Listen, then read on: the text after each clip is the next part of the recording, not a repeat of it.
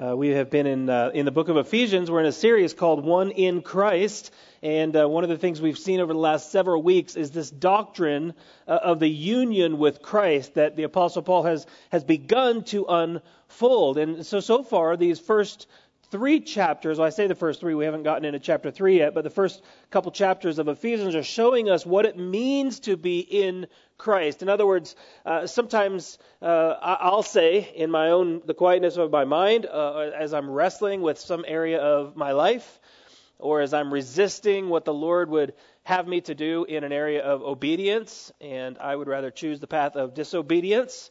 I like to say something like, uh, in my mind, right? I like to say, um, well, I can't do that. Uh, but actually, that's a complete contradiction to what the Lord says, because God says that those who are in Christ have new desires, new want tos, new new empower, new empowers, new abilities that He has empowered us with in order to live a life that God has called us to live. And so we can. In other words, we're not allowed to say, uh, or, or I should say, we're not. Uh, we're incorrect when we say, "Well, I can't live this way. I can't put that desire to death." Well, actually, the Bible says you can. Bible says that we can. What we need to do is come to terms with what it means for us to be in Christ, to be united with Christ. That has personal implications and it has corporate implications for us as a, a local body of Christ as well as a um, uh, maybe a, a, a, regional body of Christ and the, the global body of Christ. So to be in Christ is very significant, and that's why Paul spends so much time developing these factual statements about what it means to be in Christ, what God has done for us, so that we can then live out the way that God has called us uh, to live. And so the main point of the letter overall is that we are made one in Christ through God's grace and love. And so no union can be successful unless love is the basis and the mode of operation for those who are united in, in whatever it might be. As you think about marriage, love is a uh, a decision. It's a choice. It's not simply a feeling. It doesn't. You don't have to be married for very long. You don't have to know people for very long to realize love isn't always uh, feel pleasant. The relationship doesn't always feel good. You don't always have the warm fuzzies. Sacrifice is involved, and commitment is involved, and relying upon the Lord uh, to walk in the way that God has wanted us to is involved uh, in everything. And so, so Paul begins to lay these things out. He goes to great lengths to explain um, the fullness of what it entails uh, before moving to the imperative statements or commands, right? So the first few chapters deal with these indicative statements, statements of truth, and then the commands uh, come in the last uh, few chapters of Ephesians, or the second um, half of the book of Ephesians. So, most recently, as Matt said so wonderfully in his call to worship, that um, we've been looking at how we as individuals were dead in Christ. And it applies to all of us, so it's plural. But he's speaking to us as individual people about what, it, what the fact that we were dead in Christ, but then that wonderful phrase, the gospel, if you will, in two words, uh, not the complete gospel because we need to expand upon it more, but but God. But God.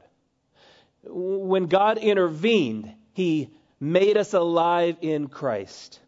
And he, he, he seated us with Christ in the heavenly places.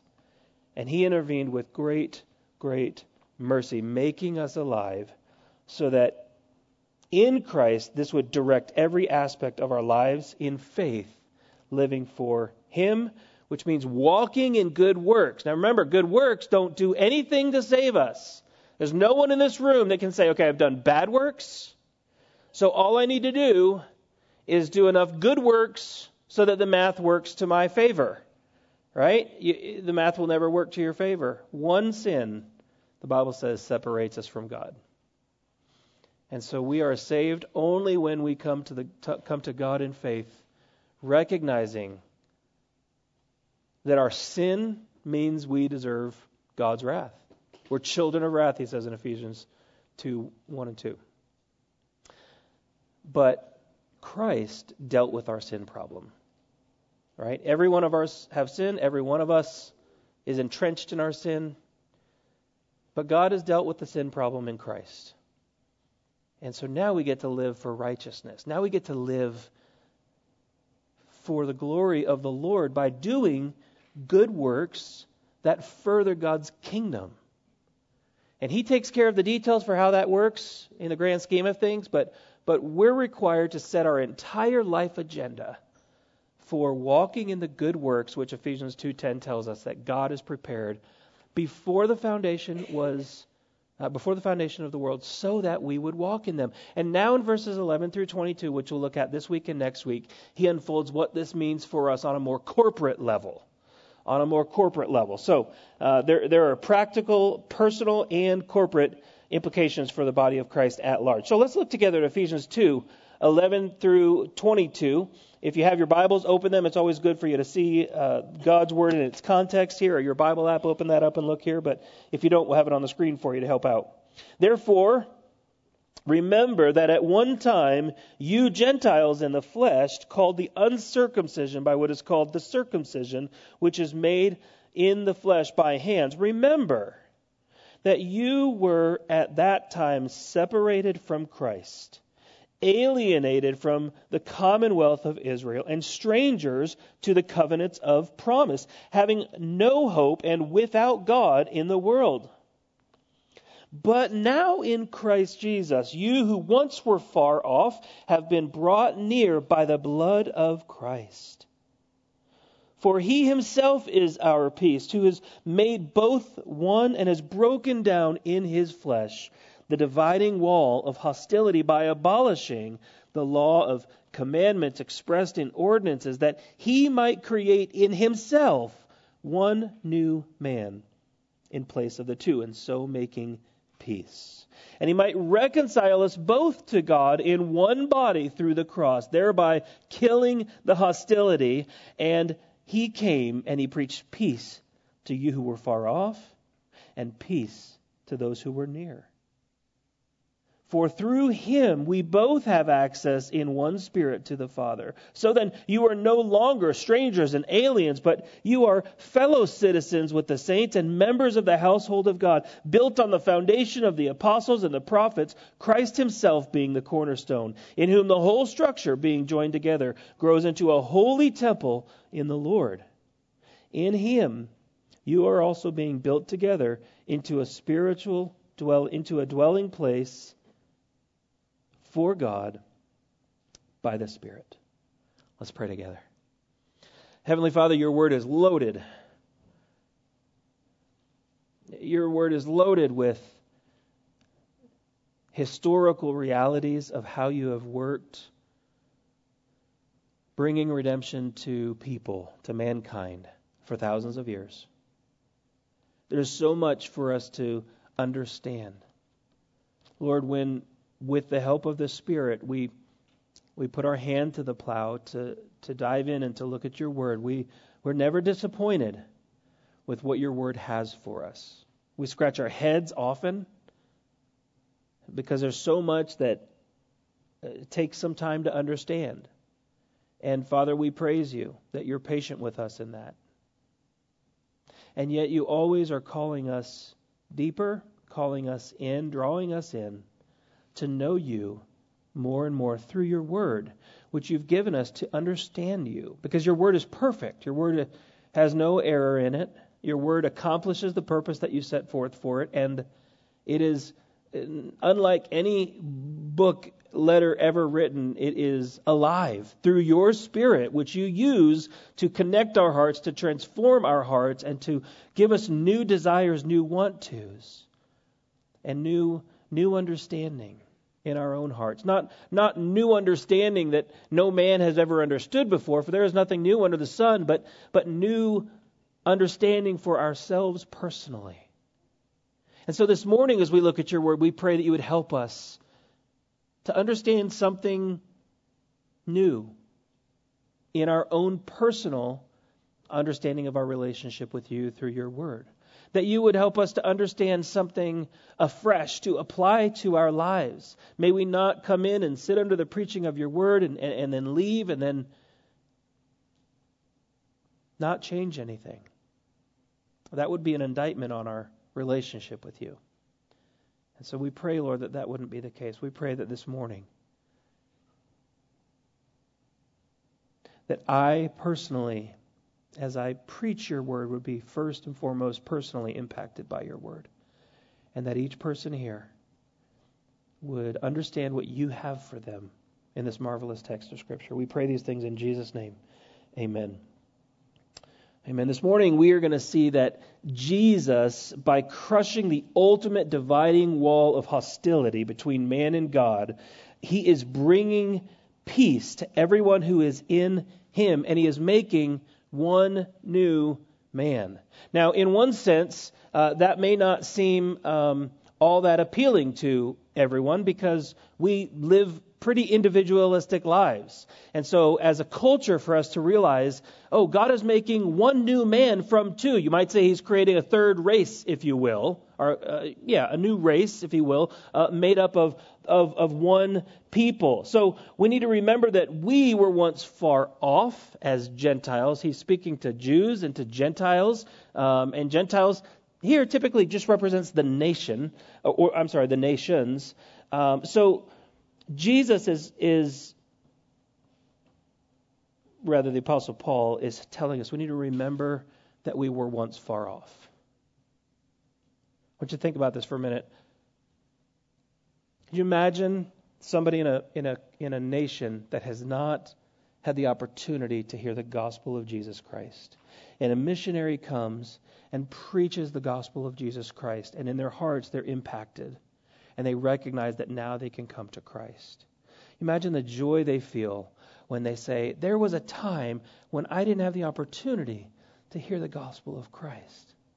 But now I'm no longer far off or, or far away from the message, but I've been brought near to God the Father because I've heard the gospel. Because the gospel rings true to my soul, and I've confessed my sins, and I've put my faith for salvation in Jesus Christ and in Him alone. That is great cause for rejoicing. He follows a similar pattern as what he did in verses 1 through 10, right? At the beginning of verses 1, like 1 through 3, he's saying, Remember that this is who you were. You were dead in your trespasses and sins, but now you're not. Why? So, so that you can live for God's glory through the works that you are doing. And so, similarly, Paul accomplishes the same general goal here. He says, Remember. Remember is, is not a suggestion. He, he's not saying, Listen, if you have a bad day, uh, I would encourage you. maybe you might consider remembering who you once were. No, he's saying you need to remember. You see, remembering who we once were is what gives us an appreciation and an ongoing gratitude for what God has called us to do. When we as a people forget who we once were, when we as a people rethink that, well, I've always been a Christian. No, you haven't. Nobody has ever always been a Christian. There is a point in everyone's life where we turn from ourself and we turn to the Lord in faith. And God has made us in that moment a new creation in Christ. Now, for some of you, if you've grown up in church, you may say, I've loved Jesus from the earliest, earliest ages I can remember. Well, that's fine. I'm not here to, to, uh, to dicker over that conversation. But that's not the same as saying, oh, I've always been a Christian. We need to remember that nobody's always been a Christian. We once were far off. As you think about, um, you know, just history in general, um, there are lots of barriers, lots of social distinctions. You can look through history, or you can just think for about a half a second what's happening in our nation even today. And uh, we've got there are racial barriers. There's narrow like this nationalism in different places. Um, iron curtains of the 20th century uh, and our fights to, to, to redefine social constructs that God has always defined. And there are all these things that are causing division, all these things that, that, are, that are barriers. I remember one time I was um, watching a movie. It was one of the first movies I remember seeing in the theater. And they call them theater anymore? Yeah, I guess so, movie theater. Just Wow. Okay. So um, anyway, so I remember sitting there, and it's this movie called Night Crossing, and it's about a family that was two families that were trying to cross um, the uh, the wall in Germany, right? So they're trying to cross cross the wall, get out of Uh, now I'm forgetting East Germany to West Germany. Thank you. I needed some nods there. Um, and so they had made mul- multiple efforts, but at one time they, they came across um, uh, the, this hot air balloon that they were in, came down to the ground, and you don't care about all the details, but it came down, and as it came down, these automated uh, machine guns started going off, and and uh, I was sitting there, and I was holding this massive thing of popcorn. Uh, let's see, yeah, I think I was seven. And so I'm holding this massive thing of popcorn. I don't know what my mom and dad were doing, th- taking me to this movie. But anyway, I'm holding this thing of popcorn, and these machine guns go off, and I mean, I'm telling you, I shared the popcorn with all of the neighbors sitting around us. What was this hot popcorn made with helium? I mean, it was like, it's still, it's still slow motion in my mind. But I digress. We don't have to look far to see not simply physical walls, physical barriers, but cultural barriers right? Commentators tell us that, that the Jews believed that the Gentiles were created to fuel the fires of hell, right? Uh, one common motto was the best of the serpents crushed and the best of the Gentiles kill. It wasn't even lawful for the Jewish people to aid, to give assistance to a mother in need uh, in delivery. Because it was considered that why would you help her? That's just one more Gentile to bring into the world. I mean, this is ruthless. This isn't just, you know, red team and blue team. I mean, this is vicious way of thinking about it, uh, uh, uh, about each other, a, a, a, sinful, wrong national pride. pride. And the Gentiles had their own hatreds for anyone that wasn't like them, right? Plato said the barbarians, which is anyone non Greek, were his enemies by nature. The Roman Livy confirmed this in his day, and he said, The Greeks wage a truceless war against people of other races, against barbarians. There was a, a massive Jewish and Gentile uh, collision and exclusivity that was monumental. And Paul is writing to Jews, Gentiles, and Jews to communicate what Christ accomplishes, what God accomplishes in bringing people together in Christ. And so that's why he says, Remember that formerly you, who were Gentiles by birth, basically, were, were far off. Gentiles in the flesh, called the uncircumcision by what is called the circumcision. You may remember in Genesis, uh, a, a, God called Abraham. And what did God, God say? He said, Through you I will bless the nations, plural. But it's going to begin in Jerusalem. It's going to begin, or let me rephrase that, it's going to begin with the Jewish people, I should say. And he says, I'm going to bless all of the world, all of the nations, through you.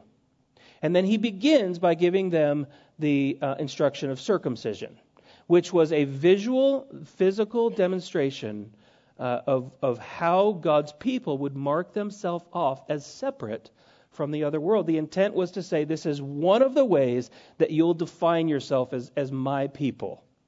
And then that would grow, and there would continue to be more ways. And God would say, you, you define yourself differently, set yourselves aside differently from the rest of the nations. Why? So that they might see that you're different, that you're marked off, that you are my people.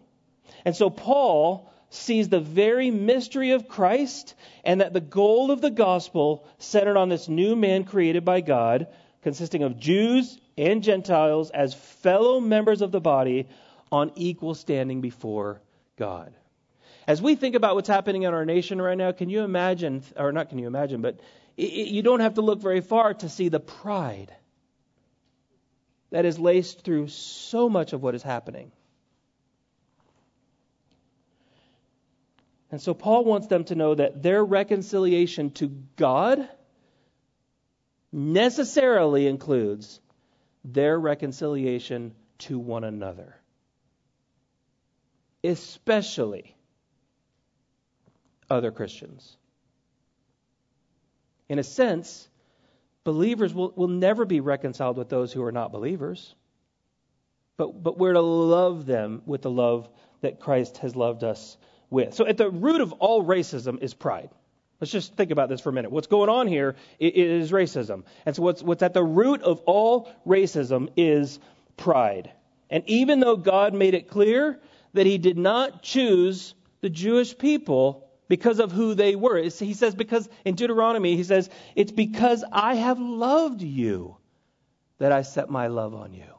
It's not because of anything that you have done, similar to what we learned about last week, but they became proud over their special status with the Lord. They became proud and they allowed that to fuel the way that they lived, even though God made it clear that God chose them in order to uh, allow them to become a blessing to the rest of the nations. What is something that you have been blessed with that all of a sudden you become possessive of. All right, it doesn't take long. You've got two siblings, they both want this toy. One of them gets it, he or she doesn't pay for it, but all of a sudden, they take it as their own ownership. This is mine. As though they did anything to earn it. It was a gift. And so is the salvation that God has given the Jewish people, so is the salvation that God has given us. And so this applies to us as American Christians. Think about this.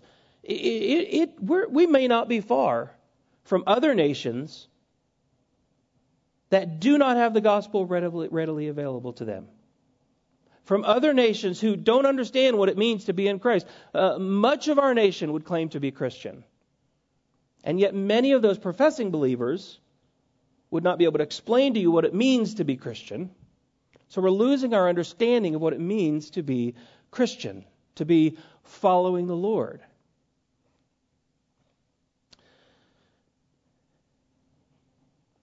And God doesn't promise that our life will be this blessed forever. In fact, He doesn't promise it for a day. And we think about Christians around the world who don't enjoy the blessings that we enjoy to worship freely,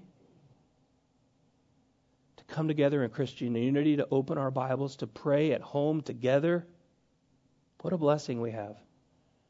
And so he says five things that he wants them to remember. Remember that before God saved you, you were far off, meaning you were without Christ. You were without Christ. You were living your life on your own, seeking to live a life that might help you think you were working towards your own salvation, but that's not possible. You were without Christ. You were dead in your sins. You were excluded from the commonwealth of Israel. When God, when God came to establish a people for himself, he began with Israel. But his entire purpose all along was to bring together many nations. In fact, Gentiles were, were grafted into the nation of Israel, not as a physical nation, but God communicates in Romans 11 that this, this, this salvation, this nation of Israel, extends borders. It extends beyond borders to all nations of the world. You were strangers to the covenant, covenants of promise. You were without hope, and you were without God in the world. The, the, the, Gentile nations were polytheists. So we're not talking about atheists here. We're talking about people who, who lived and they worshiped human constructs. They worshiped idols made by hands. They worshiped ideas in their minds of what God, little g, was. But they didn't actually worship the one true God. All of those other gods, little g, were nothing.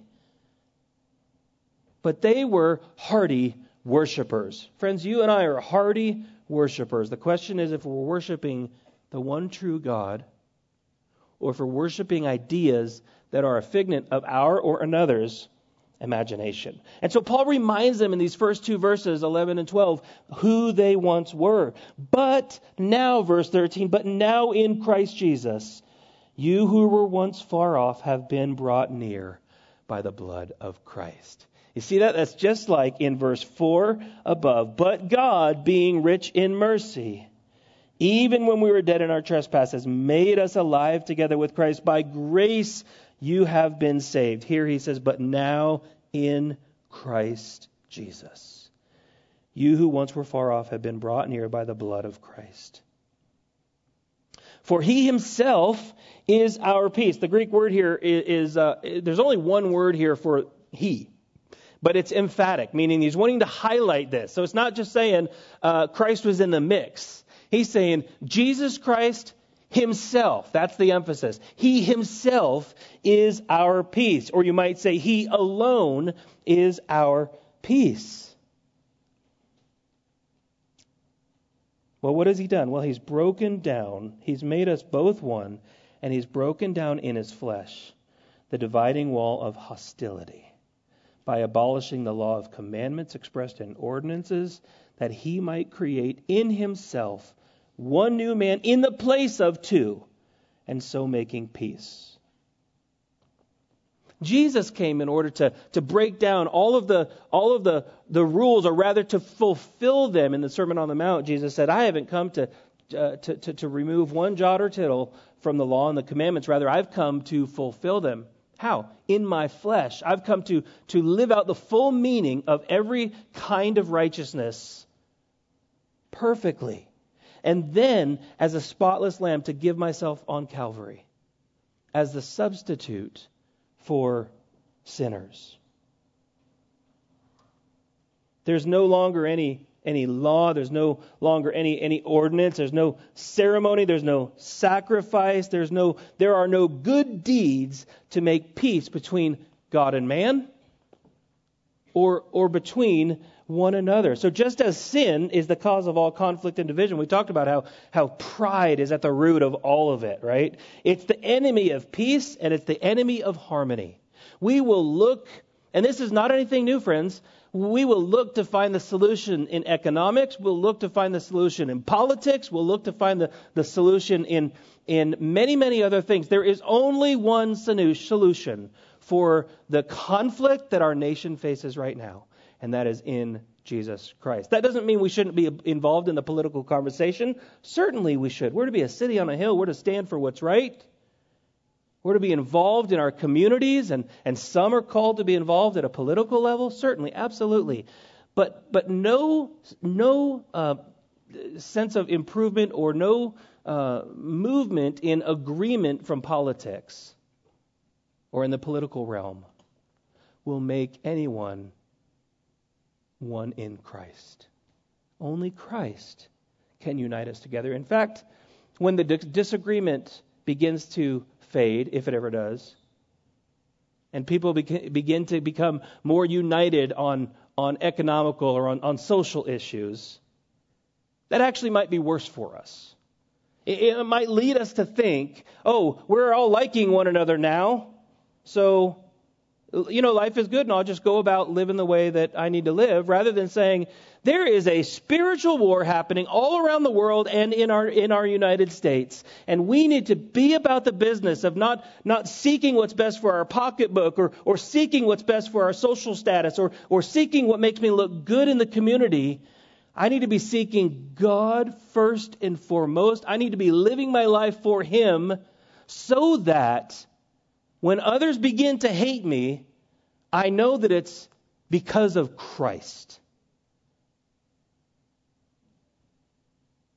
When others begin to, to hate me, when others begin to spew vile things at me, when others begin to talk about us behind our back, we need to know that it's because we love Jesus, not because we've been hateful in the name of Jesus. Let's just be clear. But because we've been living for Jesus and that our lives are marked off as a people who are, well, not perfect, but we're made perfect in Christ. Listen to James 4.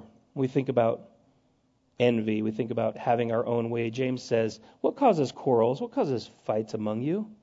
Is it not that your passions, uh, your lusts, are at war within you? You desire and you do not have, so you murder. You covet and you cannot obtain, and so you fight and quarrel. You don't have because you do not ask. And you ask, but you don't receive because you ask wrongly to spend it on your own passions. Peace. Peace that is found in Christ only comes when self dies. Paul said in Galatians 2:20, "I am crucified with Christ. Yet it is no longer I who live, but it is Christ who lives in me. He loved me and he, gave himself up for me. And Paul in 1 Corinthians says, He who is joined to the Lord becomes one spirit with him. So the, the progression in verses 14 through 17 that, that we're seeing here is this that God has come to break down the dividing wall of hostility. And he's done it in his flesh. And this affects us as Christians, but as Christians around the entire world, we're no longer saying, I'm of this Christian tribe, or I'm of that Christian tribe, I'm a, a Jewish messianic Christian, or I'm a Gentile Christian. No, God has brought you together, God has brought us together in Christ because, as we see here in verse 16 and 17, He might reconcile us both to God in one body through the cross, killing the hostility. How? Well, he came and he preached peace to you, peace to you who are far off and peace to those who are near.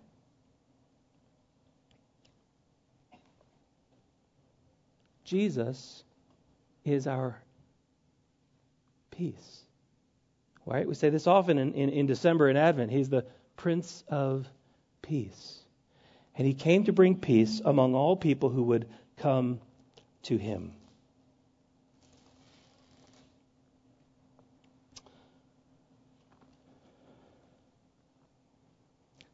As we think about how this happens and how Jesus came to give his life for us and, and how he um, how he cares for us. He often speaks about a sheepfold in John 10. We don't have time to read the whole passage right now, but I want you to listen to uh, Jesus as he speaks about the good shepherd and as the door to the sheepfold. He says um, in John 10, 1 through 14, listen this commentator says, A Palestinian shepherd brought his sheep into the pen at night, or erected a temporary fence of stones, wood, or mud if he was away from home. After he put the sheep inside, he counted them carefully, and he put oil on their wounds from briars or sharp rocks. He lay across the narrow opening that served as the door. In other words, the shepherd himself is the door. It is only through Jesus that I am the way, the truth, and the life. No man comes to the Father except through me. And so when we have peace, when I have peace, when you have peace, when your, your neighbor uh, maybe has peace because they've come to trust in Christ, we see God the Father, God the Son, God the Spirit all at work here. Hebrews 4:16 says that we can always draw near with confidence to the throne of grace that we may receive mercy and may find grace to help in our time of need.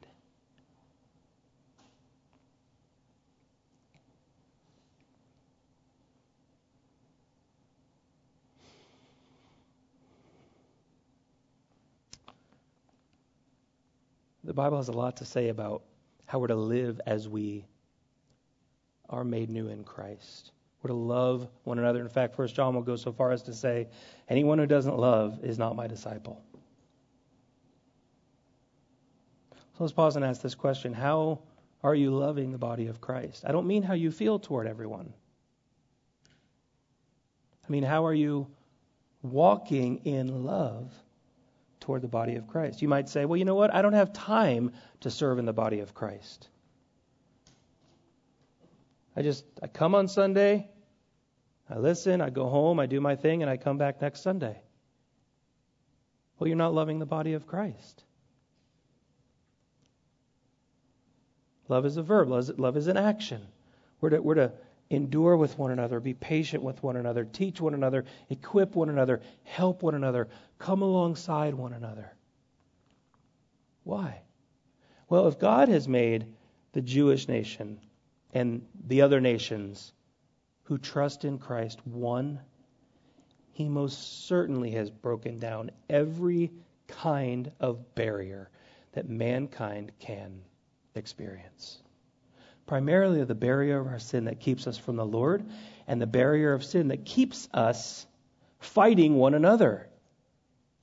And at every point in conflict, we ought to be humbled. Why? Well, because we've obeyed this command to remember who we once were. To remember that I was dead in my trespasses, but now I'm made alive, so I don't need to live in this way. I don't have to fight for what I think is mine. I don't have to fight for my opinion. I don't have to close my arm around uh, the kind of ministry that I think is the best kind of ministry, or any number of things that I just can't even begin to get into that we can sometimes that we can sometimes get distracted with.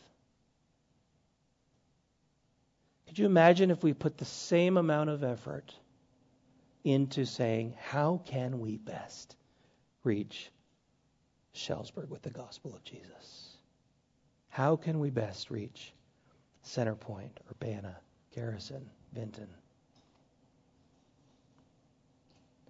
With the gospel of Jesus Christ. That's fellowship in the gospel. And this is what God has called us together to make us one for, so that we can work together, partner together to accomplish these good works that He's laid out for us. Verse 18 says, Through Him we both have access in one Spirit to the Father. You see, Father, Son, and Spirit there. So we're no longer strangers or aliens, but we're fellow citizens with the saints and members of the household of God. I actually got ahead of myself there. When Jesus when Jesus crushed the dividing wall of hostility between man and God, he brings peace to everyone who is in him and creates one new man as a result of it. There is nothing, brother and sister, that can divide us. There is nothing that ought to divide us.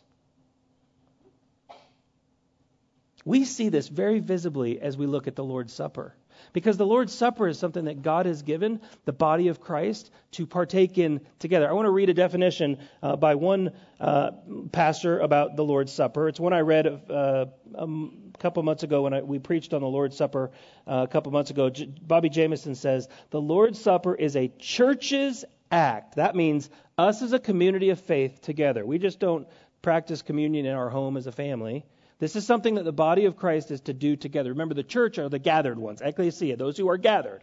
So there's a gathered component to this. When we are gathered, it's an act of communing with Christ and each other, vertical and horizontal. And we are commemorating, we're remembering, we're celebrating Christ's death by partaking of bread and wine or juice.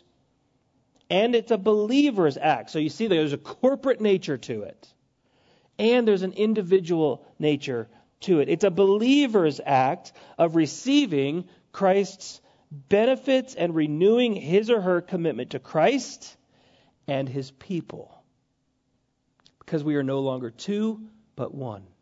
This affects Jews and Gentiles, and it affects everyone that might have a reason for thinking they have a reason for division, I should say renewing his or her commitment to Christ and his people, thereby making the church one body and marking it off from the world.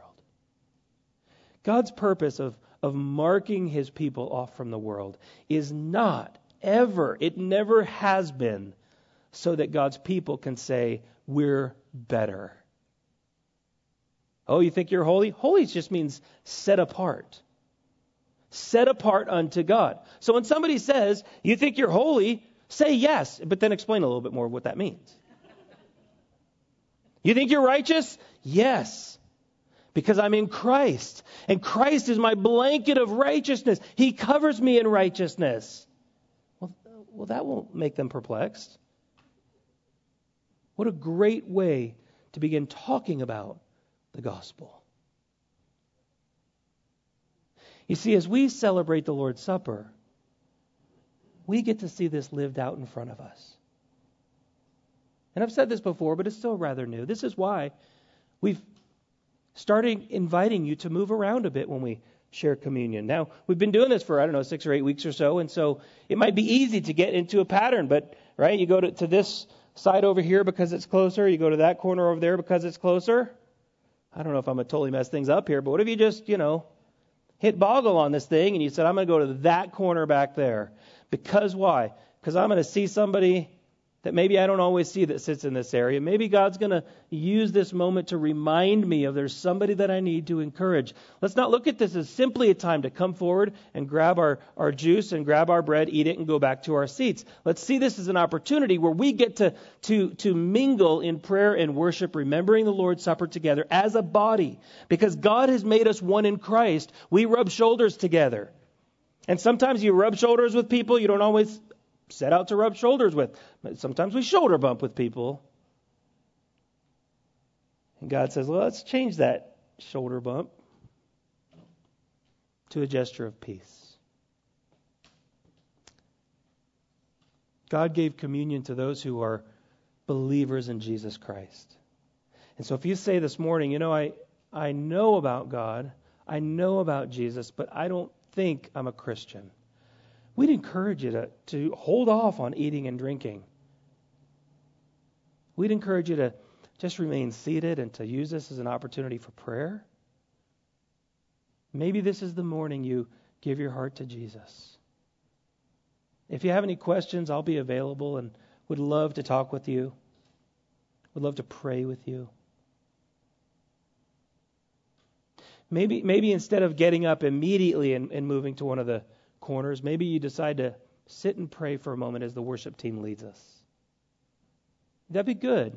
Not to rush into an activity that we're used to rushing into. That would be good to sit and to prayerfully contemplate how you're walking in obedience before the Lord. Maybe you need a time for repentance in your seats. Maybe you need to pray together as a family. Maybe you need to grab somebody else in the body of Christ and, and, say, "Hey, can I pray with you?" Or maybe maybe there's reconciliation that needs to happen. Maybe you know somebody that's that's discouraged, that's downhearted, and you say, "I need to find this person and just pray with them." Brothers and sisters, this is all a wonderfully appropriate time for all of these things and more.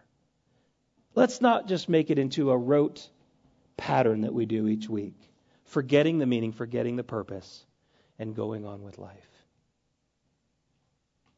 God has broken down every kind of division that we can ever possibly experience. Let's not erect more division. Let's not find ways to point at invisible dividing walls that God has conquered in the cross. Amen. Heavenly Father, we praise you and we thank you for who you are in